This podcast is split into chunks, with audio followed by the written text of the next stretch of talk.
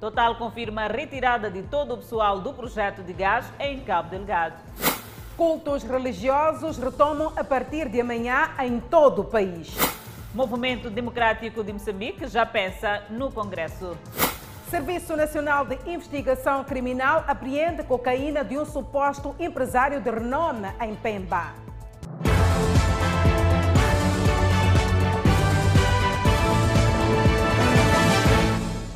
Boa noite, estamos em direto e em simultâneo com as redes sociais e a Rádio Miramar. O Instituto Nacional de Petróleo diz que a petrolífera Total invocou motivos de força maior para suspender o projeto de gás na bacia de Rovuma.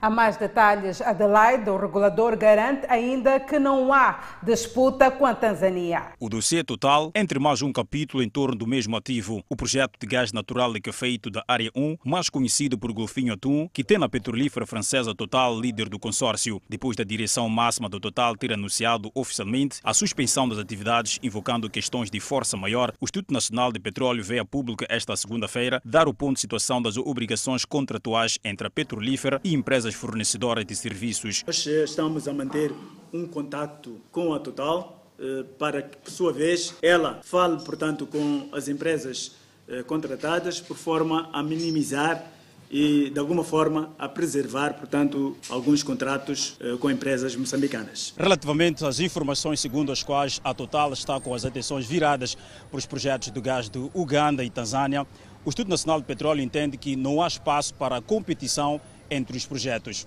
Os projetos que nós temos em Moçambique são projetos de grande eh, dimensão, de larga escala e que, eh, portanto, de alguma forma, não, não estão em competição com os projetos na Tanzânia. O projeto LNG Golfinho Atum compreende um investimento de mais de 20 bilhões de dólares, prevendo produzir mais de 13 trilhões de pés cúbicos de gás recuperável num período de 25 anos e gerar lucros diretos de mais de 60 bilhões de dólares para o Estado, bem como negócios no valor de 2,5 bilhões de dólares com empresas moçambicanas. Moçambique que neste momento aposta na indústria extrativa. Mudando de assunto, o Serviço Nacional de Investigação Criminal apreendeu 25 kg de cocaína na cidade de Pemba. A droga é supostamente pertencente a um agente econômico influente de Cabo Delgado. A apreensão dos 25 kg de droga aconteceu em Pemba, numa residência supostamente pertencente a um influente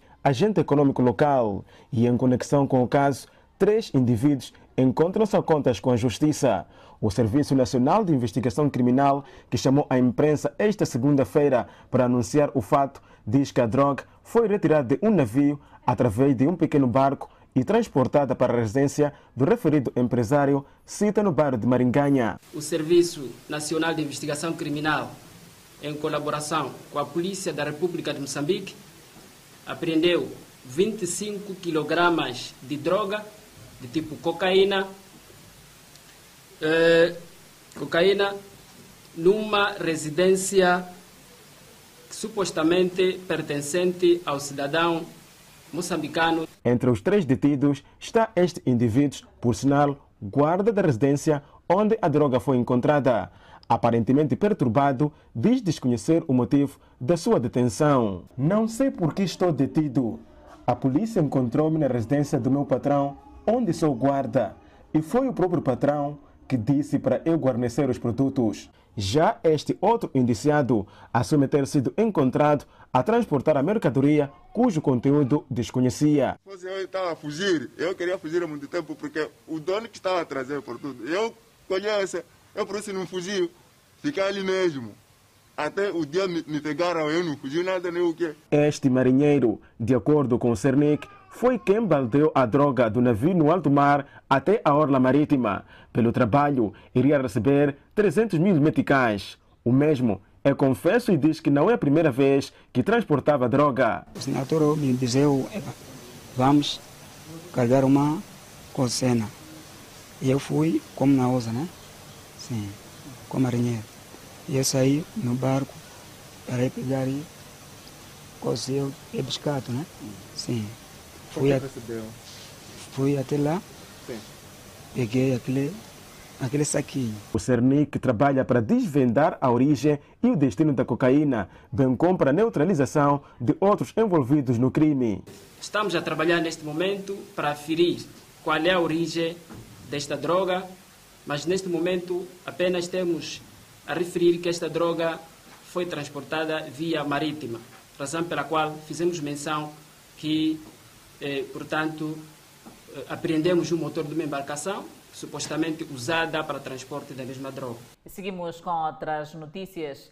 Líderes de confissões religiosas e crentes louvam a retoma aos cultos anunciados pelo Presidente da República na sua comunicação à nação no quadro de contenção da propagação do novo coronavírus. Quase três meses depois, os cultos voltam. Os crentes não viam hora de adorar em conjunto e recobrar a saúde espiritual. Aceitamos que com o Presidente da República foi boa coisa dele ter uma, tomar a decisão que abrisse as igrejas que estavam a chorar dia e noite. É um momento de limpezas da igreja liderada pelo pastor Custódio Tivani, já pronto para receber os fiéis. O pastor refere que o encerramento de igrejas deu palco às más práticas e propiciou degradação acelerada de valores morais. A comunhão do povo de Deus é sempre muito importante. E qual é a consequência de não comunhão? há de ver o comportamento da sociedade lá fora. Há muitos crimes. Esta é a imagem deste e vários outros templos nos últimos dias. Bancos vazios, horas a marcarem, sem cultos a decorrerem. Com o regresso ainda no chamado novo normal, bancos que normalmente acolhem seis pessoas passam a acolher apenas duas num aparato totalmente diferente. Mesquitas também na corrida de reabertura.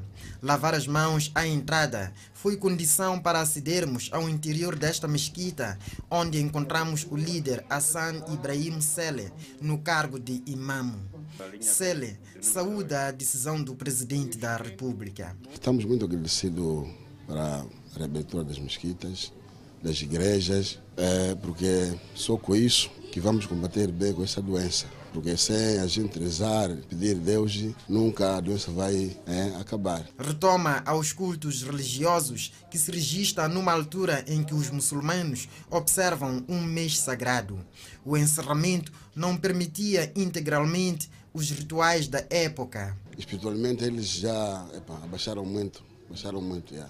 A limitação nos números de participantes dos cultos irá levar ao aumento do número de cultos para acolher todos os fiéis. Além das igrejas e mesquitas, gestores de galerias, museus e ginásios preparam-se a todo o gás para a reabertura das atividades. São locais que estiveram encerrados durante um período para conter a propagação da Covid-19. O momento é de limpeza e organização destes espaços antes da sua reabertura. São locais que durante um longo período foram obrigados a encerrar com forma a conter a propagação da Covid-19. O Museu de História Natural é disto exemplo. O relaxamento de algumas medidas restritivas abre uma nova fase. Uma grande satisfação para nós Uh, os museus são para o público, né? Neste caso particular, nós servimos a um público que são os estudantes e neste momento as escolas são abertas e nós queremos também ser, digamos, os vetores de transmissão do conhecimento deles e que uh, por isso nós acolhemos com muita alegria essa o anúncio da reabertura dos museus. Durante um longo período que viesse até este local, deparava-se com esta informação. Entretanto, hoje, esta é uma realidade que ficou no passado. Agora, com essa nova abertura da, da galeria também ainda continua sombrio. Nós não sabemos o que vai se passar daqui, se vamos conseguir controlar a pandemia, ou, ou se não, ou vamos mandar fechar ou abrir. É uma, é uma, é uma, é é uma coisa ainda incerta. Aos museus e galerias, juntam-se os ginásios, que também voltam a reabrir. Meus agradecimentos ao, ao, presidente Felipe News pela, pela, pela oportunidade, pela a segunda oportunidade que ele nos deu da gente poder trabalhar. Bom, estamos fechados, não foi, não foi tão fácil, ficamos muito tempo fechados. Um período de inatividade marcado por uma série de prejuízos. Foi muito difícil, é uma situação que abrange todo mundo, então para nós artistas fomos mais visados, o campo de eventos de realização artística foi mais visado a, a nível mundial, não é só, não é só Moçambique. Não, foi, foi, tivemos muitos prejuízos, né? no sentido que o, não tivemos o contato com o nosso público habitual, né? Tentamos usar outras formas de chegar ao nosso público, mas não, foi, não teve grande impacto, né? como este que poderá ter agora com a reabertura. Estas medidas fazem parte de várias anunciadas neste domingo pelo Presidente da República, Felipe Nunes, no contexto da pandemia da Covid-19. Ainda sobre a comunicação do Presidente da República no que diz respeito ao relaxamento das medidas ora em vigor não quer dizer que relaxamos na prevenção coletiva ou mesmo individualmente. É verdade, Adelaide. Vamos neste momento olhar para o setor hoteleiro que acredita na recuperação econômica. Para o efeito, vamos ao encontro de Edson Munhanca, que já está muito bem posicionado nesta noite.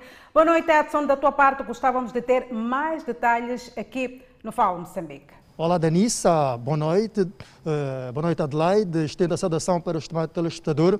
Efetivamente, o setor do, de hotelaria e turismo sofreu muito. A crise destaca-se no setor da hotelaria e turismo com a pandemia da Covid-19 e o relaxamento das medidas ontem anunciadas pelo Presidente da República para o setor da hotelaria. Obviamente, vão trazer vantagens para a indústria hoteleira no país. A realização de conferências e reuniões vai dar efetivamente, repito, dinamismo ao referido setor. Vamos conversar com o Presidente do, da Associação eh, dos Hotéis do Sul de Moçambique, Vasco Manícia, para falar de, dessa situação que pode, obviamente, eh, trazer vantagens eh, no processo de dinamismo eh, do funcionamento dos hotéis eh, no país, que, falando concretamente da região sul do país, onde a pandemia da Covid-19 colocou barreiras na evolução uh, do processo de trabalho. Muito boa noite, Vasco Manissa. Estas uh, medidas uh, que foram relaxadas pelo Presidente da República vão, de certa maneira, uh, ajudar no dinamismo do funcionamento do, do setor hoteleiro no país. Muito, muito boa noite. É, é, sem dúvidas medidas de, de, grande impacto. São medidas que vêm aliviar o sufoco que as unidades hoteleiras vêm, vêm realmente sofrendo desde a inclusão desta pandemia. Essas medidas são um reflexo uh, daquilo que é, neste momento, um esforço global para a redução do, do impacto do, da Covid-19.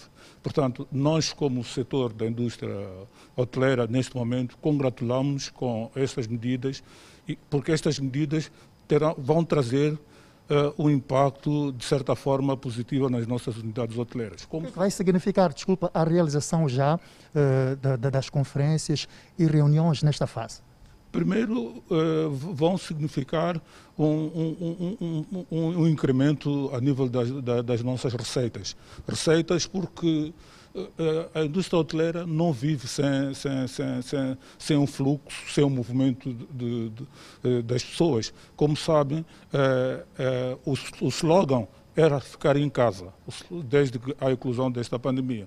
E com estas medidas de relaxamento, com a realização das conferências e reuniões, nós vamos ver as nossas taxas de ocupação a subir. Não, vão, não vai ser uma subida, digamos, é, é, uma subida galopante, mas vai ser uma subida paulatinamente. O que eu devo dizer claramente é que nós, como, como indústria, é, congratulamos e estamos satisfeitos com as medidas adotadas, mas que elas por si só não farão não determinarão, não determinarão o nosso futuro. O futuro depende de nós, não depende da indústria hoteleira, depende do comportamento da, da própria sociedade. Qual é o desafio do setor de, de, dos gestores da hotelaria e turismo? Esse setor é muito afetado, duramente afetado pela pandemia da Covid-19. Eh, olhando para o futuro, de que forma é que eh, tencionam posicionar-se para eh, que o, o, setor não fique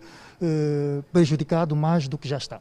É, é, eu devo dizer que este é um trabalho que nós, como uh, setor da indústria hoteleira, trabalhamos de certa forma uh, já de uma forma adiantada. Este é um trabalho que já começou desde o início da pandemia. Nós, a nível dos hotéis, temos um protocolo interno, um protocolo para, para mitigar os efeitos da propagação dessa pandemia. O que é que isto quer dizer? Quer dizer que, ao adotarmos esse protocolo, estamos a criar condições de confiança para o mercado. Todo o mercado em si sabe que os hotéis não são, os, não são o, o, o local de, de, de, para a propagação desta, desta Covid-19. Por quê? Porque as medidas estão lá já implementadas. Então, o nosso maior desafio para o futuro é continuar a, a, a, a dar formação aos nossos colaboradores, é continuar também a educar a própria sociedade e a fazer acreditar à sociedade que nós somos o setor de hospitalidade, aquele setor que realmente cria condições do bem-estar social. E nós, o nosso maior desafio passa realmente por conquistar uh, o mercado. E o mercado, não podemos olhar só para o mercado interno, também temos que olhar para o mercado externo. Daí que o nosso protocolo, muito recentemente, foi criado o, o, o Limpo e Seguro, que vem testemunhar a vontade do setor em proporcionar os melhores momentos a, a, a, aos seus clientes, aos seus turistas, neste, Neste caso concreto, estamos a falar de turismo. Uma combinação, vamos lá dizer assim, um trabalho em colaboração quando se olha para a questão da prevenção rigorosa uh, da Covid-19 no país, olhando para os hotéis da zona uh, da região sul do país? Sim, sim, claramente que sim, porque, como, como, como sabeis, a, a, a, a indústria hoteleira é uma, é uma indústria de, de hospitalidade. Nós trabalhamos em cadeia. É por isso que, é por isso que normalmente o nosso setor é um setor transversal. E essa transversalidade, essa transversalidade faz com que, de certa forma, sejamos obrigados a interagir com todos eles. Até conseguimos interagir com, com, com, com o setor informal. É só ver que, com o impacto desta pandemia eh, da Covid-19, até os que vendem artesanato na rua, neste momento, não conseguem vender. E isto mostra claramente o quão é importante a, a, a, o setor do turismo na, no desenvolvimento do, do, do, do país. Tudo preparado para a, a, utilização da piscina, que foi eh, eh, portanto, a utilização da, das piscinas nos hotéis, que foi autorizada também, eh, não ameaça portanto, a contaminação, o número deve ser obviamente respeitado.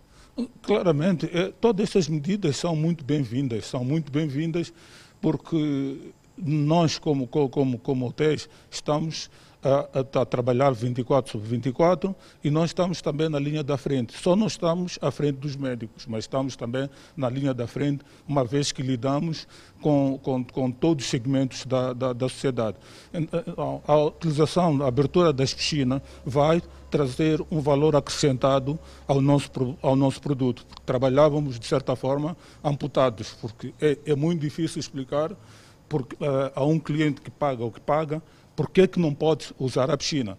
Mas a sociedade em si, a própria pandemia da Covid-19, vai, vai, educando a própria sociedade. Neste momento, mais do que ninguém, não, tem que ter consciência que é um momento difícil.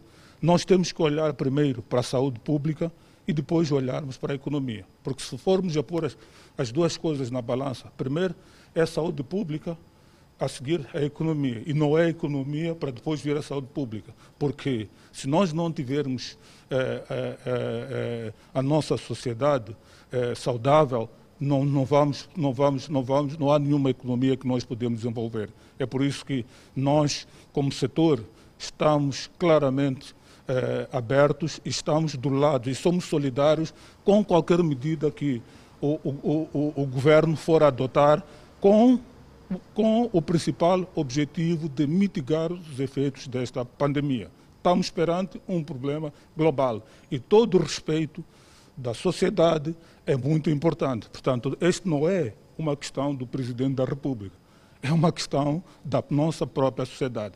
O nosso comportamento vai ditar aquilo que posteriormente o, o, o, próprio Presidente vai pronunciar passado 30 dias. Portanto, muito obrigado, Vasco Paguissa. Ficaram aqui algumas posições do presidente dos hotéis, da Associação dos Hotéis a nível da região sul do país, a defender a necessidade do cumprimento rigoroso das medidas de prevenção da pandemia da Covid-19, a olhar até para o setor da hotelaria e turismo, considera ser fundamental o olhar atento na prevenção para o dinamismo do setor, portanto, vencer-se essa dificuldade que o setor enfrenta eh, nesta fase da pandemia da Covid-19. Adelaide, Danissa, estes são alguns pontos que pude partilhar em relação ao relaxamento das medidas anunciadas pelo Presidente da República no setor da hotelaria. Edson Muyanga, muito obrigado por esta intervenção mesmo. O setor hoteleiro que acredita na recuperação econômica da Nissa. É verdade, Adelaide, até porque daqui a pouco iremos falar mais sobre esta pandemia viral que é o novo coronavírus. Mas seguimos com outras notas informativas. E desta feita iremos olhar para a sinistralidade rodoviária. Um aparatoso acidente envolvendo duas viaturas ligeiras provocou ferimentos em três pessoas e danos materiais em duas viaturas na estrada circular de Maputo. É positivo. É, é assim o acidente do tipo choque entre carros envolvendo estas viaturas teve lugar por volta das 10 horas desta segunda-feira no bairro de Moalaz, na estrada circular de Maputo. Informações por nós colhidas no local nos conduzem para uma única direção. A tentativa de encurtar a distância estaria na origem deste acidente que provocou três feridos entre graves e ligeiros. Diz-se que a condutora de uma das viaturas, no caso, ITS, de marca Toyota, aquela viatura prateada lá no fundo, teria tentado desviar daqui, quando do outro lado, no sentido Zimpeto Matolagar, vinha aquela viatura preta lá no fundo, também envolvida no acidente. Houve um embate violento e que resultou em danos materiais avultados e esses feridos, sendo que uma das pessoas feridas é a própria condutora daquela viatura, lá no fundo. Eu vinha de, deste lado, vou, vamos lotar. Então, tinha uns dois caminhões que estavam a se seguir. Eu fiz o primeiro, eu fiz a ultrapassagem, o primeiro caminhão. O segundo estava aqui parado. Aquele senhor, agora pelo que eu ouço, dizem que queria fazer manobra contra a mão. De repente entrou e eu estava a vir, não consegui mobilizar a viatura. Acabou acontecendo isso. Ela vinha de lá de baixo, assim. subiu aqui, logo queria desviar daqui. Sim, sim. Queria entrar dali, essa senhora aqui. O cara é pequeno, às vezes sim, entra. Sim, sim, entram dali os caras. Só, só que ele, ele já estava naquela outra faixa, não viu que essa senhora queria desviar dali. Duas das três vítimas dizem ter ouvido apenas o estrondo. Nós estamos dentro daquele carro, na verdade não deu para para ver nada. Nós só de repente vimos o carro quando estava capotado. Não deu para ver nada. Eu só de repente vi o carro enquanto estava a bater, não deu para ver nada mesmo. O teu ferimento foi na mão? Foi na mão e aqui no braço. Contudo, alguns cidadãos informaram a nossa reportagem que a viatura preta andava em alta velocidade, o que impediu o automobilista de imobilizar a viatura e assim minorar os danos. Nós viemos fazer naquela viatura, íamos até Matolagar. Então víamos a uma velocidade não superior a 100, quando esse senhor dessa viatura queria encurtar a rota dali, queria desviar. Então chegamos, batemos nele e aconteceu o que aconteceu. As vítimas foram levadas por pessoas de boa vontade para o Hospital Provincial da Matola. A polícia foi chamada para regular o trânsito. E a Polícia da República de Moçambique, em Manica, ainda não tem pistas dos raptores do jovem na noite de sábado em Chimoio. Exatamente, Adelaide. A vítima é filho de um empresário que opera no ramo de panificação. O tempo passa, mas a vítima não regressa a casa. O filho do empresário foi raptado na rua Mussurice, na cidade de Chimoio. O jovem acabava de estacionar o veículo quando homens com armas em punho o abordaram e raptaram. A polícia está no terreno, mas ainda não tem pistas. Na rua de Mussurice, centro da cidade de Chimoio, foi raptado um cidadão de 49 anos de idade, de nacionalidade indiana, por indivíduos até então não conhecidos, portando uma arma de fogo de tipo pistola, efetuaram um disparo contra a vítima como forma de imobilizar este cidadão. Por via disso, conseguiram raptar este cidadão para partes incertas. A polícia foi informada ativou suas linhas operativas com vista a neutralizar eh, eh, os malfeitores. A polícia apela à população a estar atenta e denunciar qualquer movimentação estranha. Queremos aqui eh, pedir a colaboração da população para colaborar com a polícia no sentido de denunciar qualquer movimentação de pessoas estranhas para conseguirmos esclarecer este caso. Desde 2018 já se registraram em Manica quatro raptos e nenhum deles foi esclarecido pela polícia. E as vítimas foram sempre empresários ou filhos destes. E vários prédios na rua Irmãos Rubi mostram um avançado estado de degradação e os municípios propõem manutenção para a segurança dos moradores e pela estética da cidade. Degradação indisfarçável, expressão correspondente ao estado em que se encontram os prédios da rua Irmãos Rubi, na cidade de Maputo, que não conhecem manutenção desde o tempo colonial. Já faz muito tempo uh, as infraestruturas neste estado e não sabemos se é por falta de condições da parte do município. São infraestruturas que parecem abandonadas a ponto de se ver ninhos de diversas aves nas grades os sistemas de canalização de água e de esgoto deixam a desejar. Assim, o orgulho de viver na cidade é um passado. Já não vou falar de esgoto, você pode ver uma pessoa tá, tá no prédio, mas o que há lá dentro é, é uma vergonha uma área residencial onde o avançado estado de degradação lê-se não só nas seculares infraestruturas prediais, mas também nas ruas que conheceram em tempos idos asfalto. Hoje, só pedrinhas mostram restos de alcatrão ou pavimento. Deveria haver um plano eh, da parte do governo municipal para melhorar pode não resolver de uma vez, né? mas pouco a pouco, né? E perde-se o prédio como cartaz de uma cidade. Mesmo vendo as pessoas estrangeiras, a primeira coisa é o que consegue ver no olho nu, né?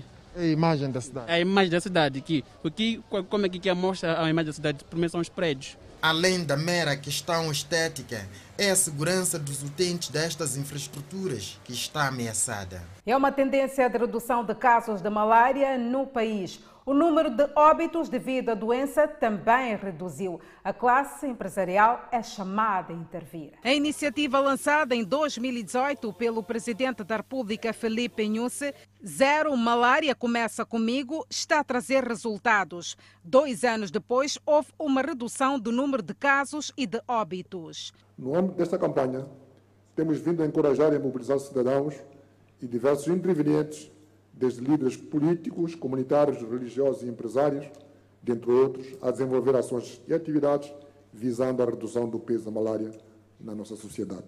Nesta altura, para além de parceiros internacionais, o setor da saúde está empenhado em envolver mais atores da sociedade. Aproveitamos o momento para testemunhar o início de um compromisso do setor privado em se juntar a nós governo e contribuir para cobrir as lacunas existentes e reduzir o peso da malária no nosso país. A iniciativa da Associação para o Fundo da Malária, lançada no ano passado, trouxe resultados. A Associação para o Fundo de Combate à Malária conseguiu arrecadar da classe empresarial cerca de 171 milhões de meticais em valores monetários, mas também em mantimentos. É uma ação desta classe com vista a reduzir ainda mais os casos da malária no país. O registro das contribuições dos doadores está inserido no pilar referente à gestão e mobilização de fundos apoio para quem ajudou, que muito significa. Eu acho que nós começamos, começarmos a educarmos as nossas crianças e a nós próprios, através de escolas, eh, nos bairros, através do chefe de quarteirão, secretário de bairro e outras, nas igrejas também, porque não? Eh, pode ser uma palestra de 10 minutos, através de parceria com o Ministério de Saúde.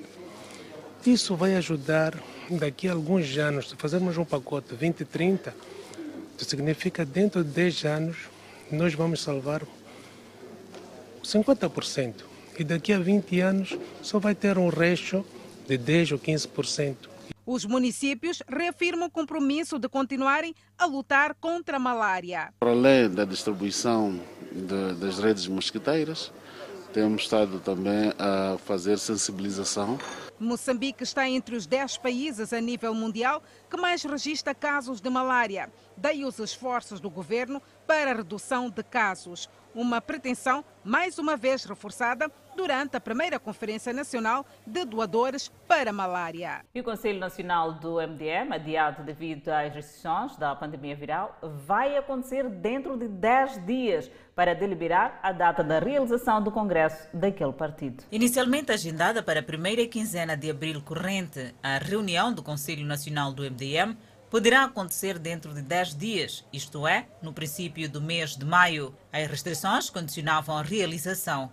Com o relaxamento das medidas anunciadas pelo Presidente da República, Filipe Nunes, abre-se espaço para a sua realização. Pensamos nós que, do nosso lado, estamos preparados para a realização do Conselho Nacional a qualquer altura. Portanto, dentro de 10 dias, o Conselho Nacional do MDM vai ser realizado. Mas, do princípio, falava-se que deveria se realizar na cidade da Beira.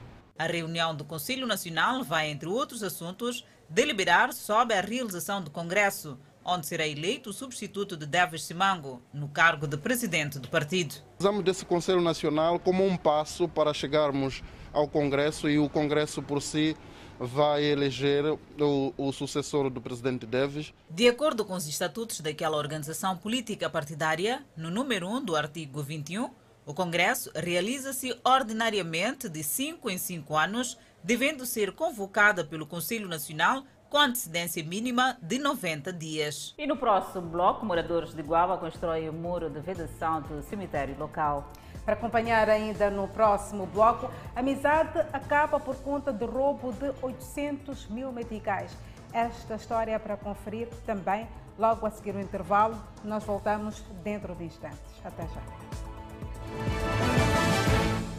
De volta ao Fala Moçambique, está desde esta segunda-feira uma equipa da Comissão Política de Assistência à Província da Zambésia no âmbito do incremento de vários apoios levados a cabo na província de Cabo Delgado, bem como para o reforço das ações para as mensagens de mitigação da pandemia da Covid-19. Um membro da Comissão Política, chefe da Brigada de Assistência à Província da Zambésia, Basílio Monteiro, disse em Climane que há um esforço por parte das Forças de Defesa e Segurança em recuperar as zonas que terão sido tomadas pelos terroristas em Cabo Delegado. A Frelimo encoraja, estimula este nível de bravura, a astúcia das Forças de Defesa e Segurança que em pouco tempo reocuparam efetivamente todo o distrito de Palma. É verdade que nem todas as pessoas ainda regressaram. A Frelimo encoraja o governo, encoraja as forças de defesa e segurança para continuar a dar o seu melhor de forma a que anime aquele que ainda não regressou a voltar em segurança.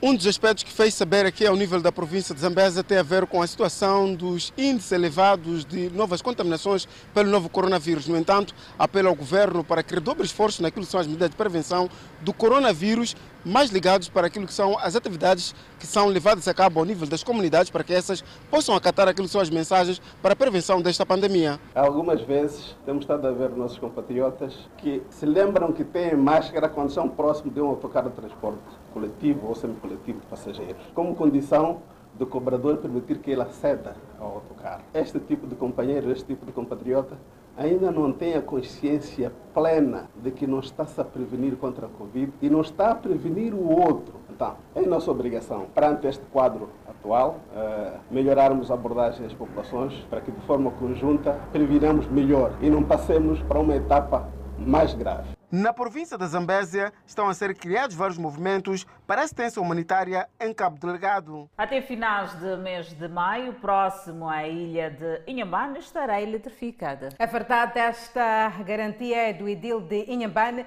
que visitou aquele ponto para se inteirar do nível de execução das obras da construção de uma mini central elétrica que irá funcionar com base em painéis solares. O empreendimento que constitui um dos maiores investimentos da Idil cidade de Inhambane vai produzir 20 kW de energia elétrica para alimentar a ilha de Inhambane. Ah, temos 271 famílias na Ilha Grande e temos 50 na Ilha Pequena. As que vão se beneficiar, portanto, são essas primeiras 270 famílias.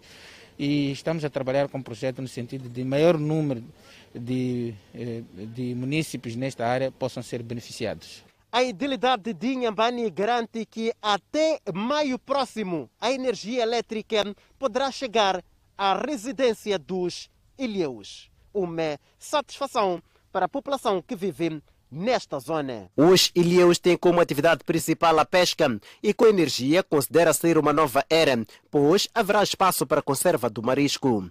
Havemos de ter muitas vantagens, porque como se trata-se de uma zona que vive na base da pesca e não tínhamos como conservar o nosso marisco, o nosso pescado. Mas já agora já teremos como conservar o pescado, porque como aqui sempre eh, vamos à pesca, então aqueles mariscos, às vezes temos muito peixe e, te, e temos que consumir tudo no mesmo, no mesmo dia, porque não temos como conservar. Com a energia temos 20 valor, porque vamos ter a conserva de peixe nós comíamos peixe é, de uma forma que não dava. Só podíamos aproveitar o peixe somente num dia. Mas com a energia, penso que vai dar certo. Vamos abastecer algumas zonas devido à nossa conserva. Vamos oferecer um sistema de frio para a conservação do peixe e, e, e, e acreditamos que, para além, portanto, da conservação uh, dos mariscos que aqui saem, também vai trazer outras vantagens. Vão poder, eh, a partir de, de agora, assistir televisão e usar outros eletrodomésticos. Portanto, o desenvolvimento está chegando. O Edil Dinhamban explica como será feita a gestão do empreendimento. A verdade é que os, os consumidores vão ter que pagar. Não vai ser energia, como se diz, mahala, porque é, é, não vai ser a custo zero para o consumidor. Tem que pagar porque, como vimos, eh, temos baterias, temos outros componentes que precisam de manutenção. Então, eh, eh, e nós acreditamos que o sistema já não pode trazer mais encargos para, para o Conselho Municipal. E é a partir daí que vamos escolher qual dos, qual dos modelos é adequado para a gestão do sistema. A eletrificação da ilha de Inhambane vai custar pouco mais de 18 milhões de meticais. Veja como terminou a confiança. Um homem está a contas com a polícia indiciado do roubo de 800 mil meticais do seu amigo. Um golpe de mestre minuciosamente calculado. Este homem que esbanja a juventude e que teria substituído um trabalho honesto pelo furto, foi detido depois de supostamente furtar cartão de débito do amigo e retirar cerca de 800 mil meticais da conta. Estamos perante uma situação onde um cidadão de 26 anos de idade furtou o cartão bancário do seu amigo, eh, tendo retirado valor de aproximadamente a 800 mil meticais. Eh, do, do valor, o indiciado comprou uma viatura e material de construção. O indiciado efetuou várias compras entre os gastos. O destaque vai para terreno, material de construção e viatura dos sonhos. O indiciado que diz desempenhar função de intermediário é pai de dois filhos menores, reconhece ter traído a confiança do seu amigo e conta os detalhes do crime. Furtei o cartão do meu amigo e sempre vinha dormir em casa. Devi o cartão dele e fui fazer os pagamentos para a construção lá no meu terreno e comprei vários materiais e comprei esse carro aí, estão a ver. E depois de dois meses ele liga para o sobrinho pedindo dinheiro para, para fazer jejum, para comprar coisa para comer. E o sobrinho disse, a pedir dinheiro se você tem muito dinheiro na tua conta. Depois disse, só tenho 5 mil meticais. O resto está em conta a prazo. E foram pedir extrato e foram depois. O sobrinho perguntou, você quem é seu amigo? Depois ele disse Diz-se arrependido e pede perdão do seu amigo e sua família. Peço perdão à minha família, família Stoy, e peço desculpa a todos. Decorrem trâmites legais com vista à responsabilização do indiciado. Enquanto isso, a polícia chama a atenção sobre a necessidade de haver maior vigilância na província de Maputo. E seguimos com outras notícias. Moradores de Guava reuniram-se e decidiram erguer um muro de vedação do cemitério do bairro pelo fato deste estar exposto e, como consequência, albergar vândalos. Alguns moradores do bairro de Guava, ao sair de casa, tinham uma vista que ninguém deseja. Davam de frente com as campas do cemitério, sem vedação e com as campas a estenderem-se à estrada. Daí que surge a ideia de, em 2012, erguer-se o muro. Entretanto, após a fundação, os moradores deram uma pausa e retomaram no corrente mês. Francisco Panguana, um dos pioneiros da obra, reside no bairro há 11 anos e não esconde que a situação do cemitério ao ar livre o incomodava. a ideia surgiu da necessidade de nós deixarmos os, os, o cemitério com uma nova imagem e também nós estamos a notar que havia uma invasão do espaço. Como estão a ver, aqui temos uma mata, então há pessoas que deitam lixo. Então nós, como jovens da zona, decidimos eh, fazer este trabalho. Então nós contribuímos um pouco que nós tivermos. Tramos semente, tramos valores monetários e também há outros eh, que passam daqui, têm boa fé, nos ajudam a, nesse, nesse trabalho.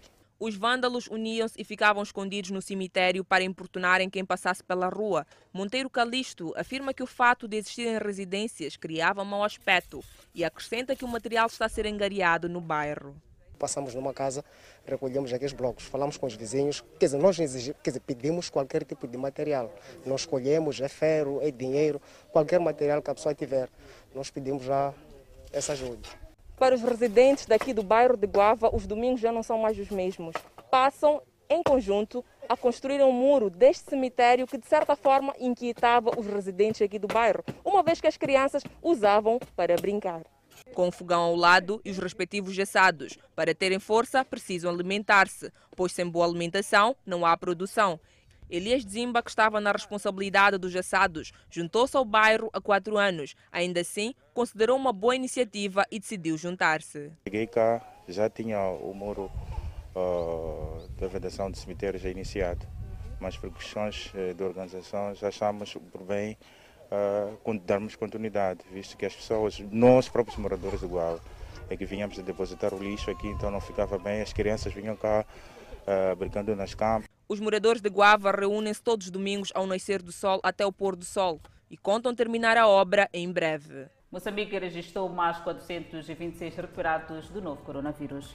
E há atitudes que ainda colocam em risco são vendedores e consumidores na província de Tete que não estão a usar a máscara de proteção da boca e do nariz. Estas e outras notas informativas é para conferir logo a seguir o intervalo. Voltamos já já. Prevalecem alguns comportamentos de risco no mercado Coachena Cunhatanda, na cidade de Tete. São os vendedores, mas também os compradores que não usam a máscara de proteção da boca e do nariz. As autoridades de saúde asseguram que o uso da máscara de proteção da boca e o nariz é um dos melhores métodos de prevenção da Covid-19. No entanto, nos últimos dias, no mercado Coachena Cunhatanda, na cidade de Tete, quase ninguém se importa em usar este material de proteção da perigosa doença. A ignorância do uso da máscara de proteção da boca e o nariz por parte dos vendedores e os clientes aqui no interior do mercado Coachena Cunhartanda é uma realidade, um fato que pode estar de certa forma a perigar aquilo que é a saúde pública. Aos microfones da Miramar, os vendedores e os utentes têm sempre justificação que consideram estar acima da sua própria saúde. Estou a guardar aqui na baixa porque quando eu grito,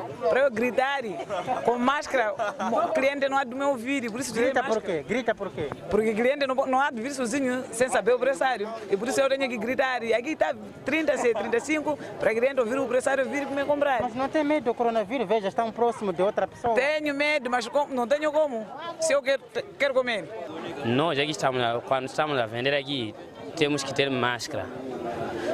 Quando, e quando sair daqui, quando chegar em casa, antes, antes de entrar dentro, primeiro lavar as mãos com cinza ou sabão. Aqui no mercado não tem medo de apanhar o coronavírus? Tenho. E depois? Falta de dinheiro só. Não tem medo? Tenho, só falta de dinheiro para comprar máscara. Eu. Querem pôr máscara? Sim. Compra-me, dar eu. Pedido feito e a nossa reportagem tratou de comprar pelo menos uma máscara para esta vendedeira que alega não ter dinheiro para o efeito. Apesar de ter conhecimento da proibição do empréstimo das máscaras, Dona Encita Pongozane diz que está sem aquele equipamento porque teria emprestado a sua filha para que esta fosse à escola. Máscara dessa criança. Deu criança? Deu criança para ir na escola. Uhum, mas é sua? Sim. Costuma emprestar criança para ir na escola? Sim. Uhum. Não conseguiu comprar máscara para criança, uma para você? Comprei, deixei lá em casa. Silvia David está ciente da perigosidade do coronavírus e fala da importância do uso das máscaras. Nós todos sabemos que o coronavírus é uma doença que é invisível, não se sabe de onde sai quem está com coronavírus. Por isso estou a usar a máscara para poder me prevenir da, da Covid-19. O não uso das máscaras é notório em quase todos os mercados da cidade de Tete. Moçambique registrou mais de 426 recuperados, elevando para 62.927 cumulativo e tem cumulativamente 3.310 internados e 42 recebem tratamento nos centros de isolamento. Moçambique tem 69.715 casos positivos registrados, dos quais 69.399 são de transmissão local e 316 importados. Moçambique testou nas últimas 24 horas 876 amostras, das quais 50 revelaram-se positivas. Destas, 47 de nacionalidade moçambicana, dois estrangeiros e um de nacionalidade ainda por identificar. Todos resultam de transmissão local. O nosso país registrou mais dois óbitos de Covid-19, elevando para 809 vítimas mortais. E neste momento, o país tem 5.975 casos ativos devido ao novo coronavírus. Continuamos ainda com a saúde. O mau uso das redes mosquiteiras está a preocupar as autoridades sanitárias na província de Manica. E aliado a esta situação, mais de 15 pessoas já foram surpreendidas a usar indevidamente as mesmas. Em Manica, várias famílias fazem o uso indevido de redes mosquiteiras distribuídas pelas autoridades governamentais para a prevenção da malária, que continua sendo uma das principais causas de mortes e internamentos em hospitais da província. Esta situação está a preocupar o setor de saúde em Manica. O uso indevido das redes mosquiteiras é um desafio, mas nós estamos a trabalhar prontamente dia e noite. A verdade é que há alguma resistência por parte de algumas famílias, mas estamos a tentar resolver a situação. Aliado a este facto, mais de 15 pessoas já foram surpreendidas a fazerem o uso indevido das redes mosquiteiras, ao invés de as utilizar para a proteção da família. Ah, temos no nosso registro, dentro do ano 2021, 15 famílias de diversos distritos, mas estas já foram sensibilizadas e já mudaram seu comportamento. Apesar de existirem certos comportamentos de risco, as autoridades sanitárias deram a conhecer que no primeiro trimestre de 2021, os casos da malária registraram uma redução na ordem de 34% quando comparados com o igual período de 2020. Tivemos eh, tivemos neste ano, primeiro, primeiro, no primeiro trimestre, uma diminuição que ronda os 34%. E esta diminuição não pode ser vista como que a malária acabou. A redução dos casos da malária está relacionada a vários fatores, dentre eles a distribuição massiva das redes mosquiteiras e as atividades preventivas que o governo tem levado a cabo. Acreditamos nós que dos fatores que podem ter concorrido, um deles deve ser mesmo essa distribuição geral de redes mosquiteiras que fizemos. O impacto da redução na transmissão da malária representa uma oportunidade para o crescimento econômico, turístico, entre outras. E as autoridades sanitárias asseguraram que trabalhos estão em curso para que os casos de malária na província não aumentem. Província de Manica está a realizar algumas ações que têm a ver com a informação, comunicação e mudança de comportamento. Está a fazer trabalho nas unidades sanitárias para que as pessoas que têm malária possam ser diagnosticadas e tratadas corretamente. Vale lembrar que a 25 de abril de cada ano assinala-se o Dia Mundial de Luta contra a Malária. Seguimos até a província de Nampula, onde a Inspeção Nacional de Atividades Econômicas está preocupada com a reabertura de bares. E esta inquietação surge numa altura em que se verifica um certo desleixo das medidas de prevenção para fazer face a esta pandemia viral que é o novo coronavírus. A capital da província de Nampula e distrito de Nacala Porto estão na lista das cidades a nível do país que devem observar o recolher obrigatório. Entretanto, o delegado da Expansão Nacional das Atividades Econômicas de Nampula, Elio Rareque, olha com preocupação a tendência de violação do decreto presidencial. Rareque avançou que nas últimas duas semanas, vários estabelecimentos clandestinos foram encerrados em diferentes bairros. Os empreendimentos funcionavam até a madrugada. Casas estão sendo transformadas em bares e barracas. O que está a acontecer agora é que as pessoas estão se a fechar dentro de, de casas ou em casas com muros e quintais grandes, ficam lá fechadas. Na hora de recolher obrigatório, estão lá a, a divertirem-se uh, até, mais uma vez, a hora do término de recolher obrigatório, 4 horas. Este é um facto novo que, que, está, que está a surgir. são casas uh, que estão -se a transformar em bares e barracas para acolher pessoas que não querem cumprir com o recolher obrigatório. É um fato que, de acordo com a Inspeção Nacional das Atividades Econômicas de Nampula, verifica assim um pouco por toda a cidade, sendo que neste momento decorrem trabalhos visando desencorajar a prática. Estamos a trabalhar, mas uh, precisamos e estamos a incentivar as pessoas que denunciem situações desta natureza. Uh, quando dizia que a pensão clandestina que tivemos encerrar, foi encerrada porque tivemos denúncia. Porque na maior parte das vezes uh, é extremamente complicado termos de descobrir esses locais sem que haja denúncia da população, porque estamos a falar de casas.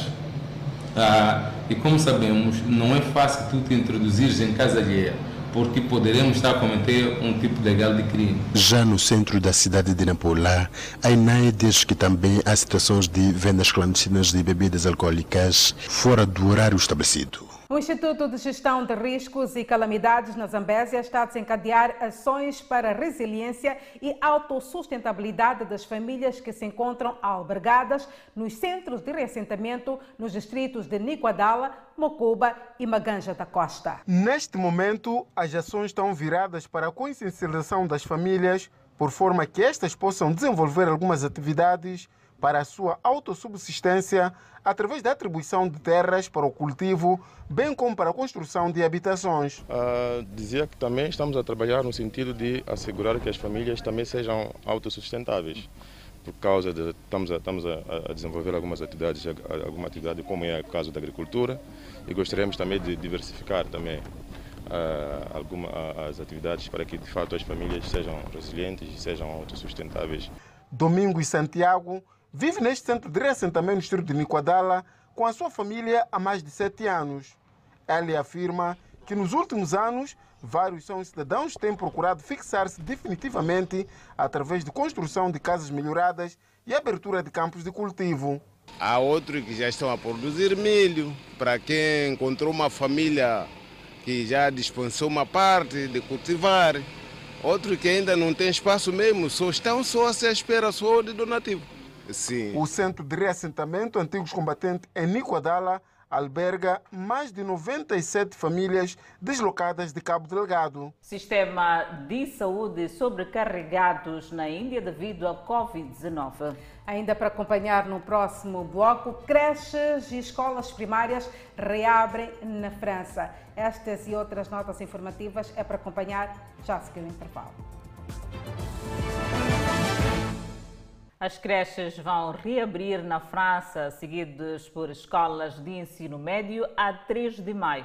A França pretende também reabrir gradualmente lojas não essenciais, alguns locais culturais, esplanadas restaurantes a partir de meados de maio. Eles serão seguidos por escolas de ensino médio a 3 de maio. A França pretende reabrir gradualmente lojas não essenciais, alguns locais culturais esplanadas e restaurantes a partir de meados de maio. A reabertura está a chegar, embora o número de pacientes com vírus em unidades de trabalho intensivos tenham permanecido teimosamente mais alto do que em qualquer momento desde o primeiro surto catastrófico da pandemia. Isso marca outra mudança em várias capitais capitais europeias, deixando de priorizar os hospitais. Os governos estão a usar vacinações aceleradas para sustentar os argumentos para aliviar as restrições, embora apenas um quarto dos adultos na Europa tenha recebido a primeira dose.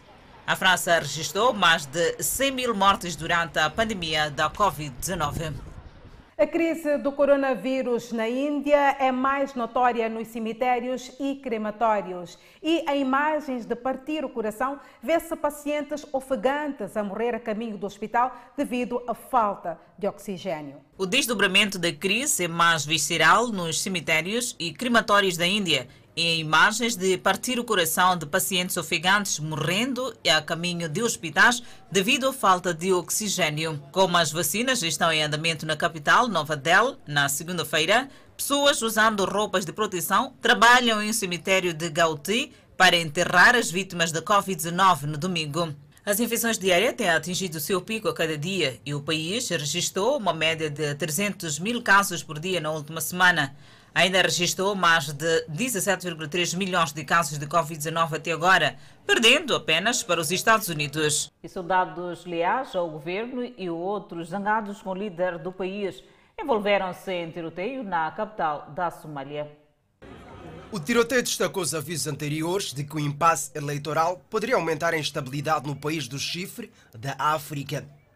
Centenas de soldados amotinados, ainda uniformizados, ocuparam posições-chave no norte de Mogadíscio, enquanto alguns residentes se escondiam. O ministro da Segurança Interna da Somália, Hassan Jimal, expressou condolência a todas as vítimas, mas não disse quantas pessoas foram mortas ou feridas.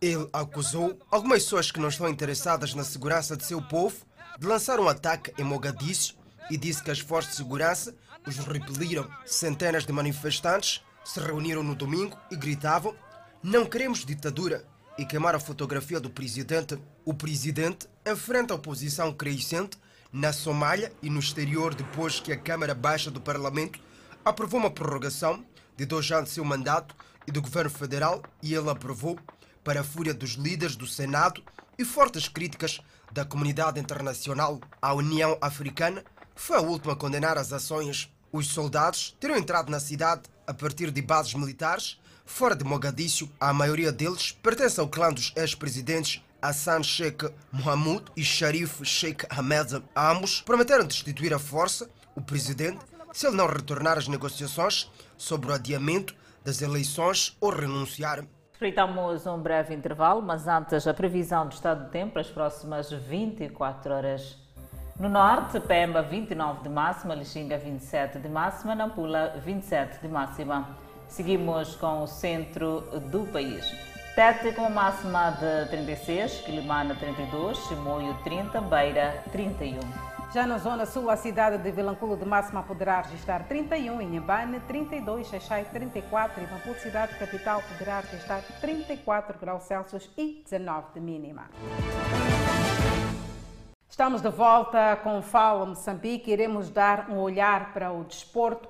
Os clubes afinam-se para o reinício do Campeonato Nacional de Futebol, que foi interrompido por casos de Covid-19 diagnosticados nos jogadores de algumas equipas. A retoma da maior prova futebolística nacional é a 8 de maio. Os jogos voltam aos campos de futebol depois da suspensão para o rígido controlo da prevenção da pandemia viral no Moçambola. Depois do anúncio do presidente da República, Felipe News, para o reinício da disputa da prova, a equipa do Costa de Sol afina-se num ambiente de satisfação para a disputa da prova com a missão da defesa do título de campeão conquistado em 2019. Nós ficamos eh, extremamente felizes. Eh, sabíamos que a qualquer momento a retoma poderia, hum, poderia ser uma boa notícia e assim foi. Eh, estamos extremamente satisfeitos, estamos preparados, estamos, sempre tivemos organizados para tal e, como foi dito ontem, estamos extremamente felizes eh, pela decisão que foi tomada pelo governo, pelo seu presidente,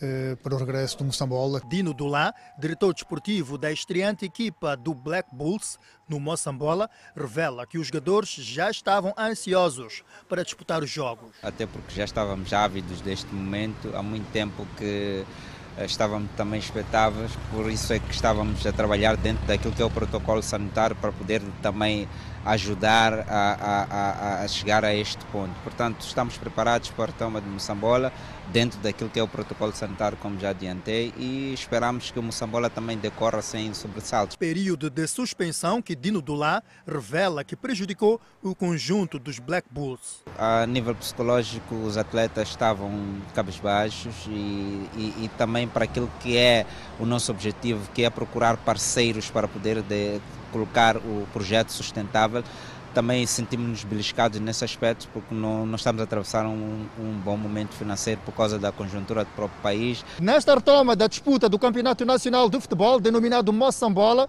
os jogos continuarão a ser disputados sem adeptos nas bancadas. Mesmo assim, os adeptos mostram-se satisfeitos com o regresso da disputa da prova máxima do futebol nacional. Devido a essa pandemia que está a assolar agora, né? É, gostaríamos que o número de do coronavírus diminuísse, na minha vista, para que nós, como os grandes adeptos do Moçambola, voltássemos para o campo. Porque somente assistirmos assim pela televisão acho que não é boa coisa. Gostamos de espetáculo. Os campos vão acolher jogos da disputa da quinta e sexta jornadas do Campeonato Nacional de Futebol. E a Vila de Boane comemorou este domingo 34 anos já a elevação à categoria de vila. Há 34 anos que Boane já conta com uma vila com o mesmo nome. As celebrações da data após a elevação à categoria de vila iniciaram com a deposição de flores e a apresentação da banda militar. Ao posterior, o batismo das novas viaturas para o município de Boana. Os desafios da vila de Boana são inúmeros, onde um dos principais é a construção de estradas.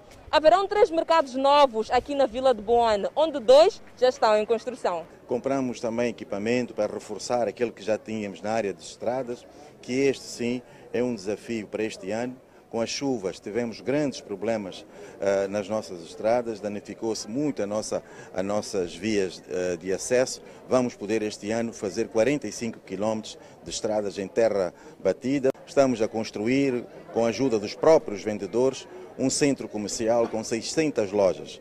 O município está ainda em outros bairros a fazer três mercados, um para 300 bancas, outro para 200 bancas e um terceiro de 176 bancas. O abastecimento de água e a reorganização dos mercados constam entre os desafios da autarquia. Somos 33 bairros, apenas dois bairros tinham água, Belo Horizonte e Campoane.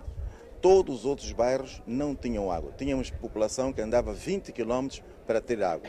Hoje, desses 33 bairros, apenas um está sem água. Os números crescentes de casos de malária em Boana também mereceram destaque. Infelizmente, durante o primeiro trimestre registramos o aumento de 40,2 casos notificados.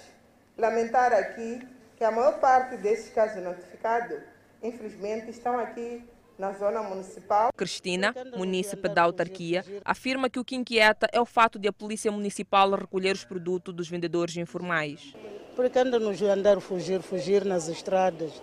E temos criança que estuda, temos, também precisamos de comer, mas pelo menos nos deixar a gente conseguirmos vender, para conseguirmos viver como é crise agora hoje em dia. O distrito de Boana conta atualmente com 110 mil habitantes. E o Fala Moçambique fica por aqui. Obrigada pela atenção dispensada. Mais uma vez, muitíssimo obrigada pelo carinho da sua audiência. Voltamos a estar juntos amanhã à mesma hora. Fiquem bem. Boa noite.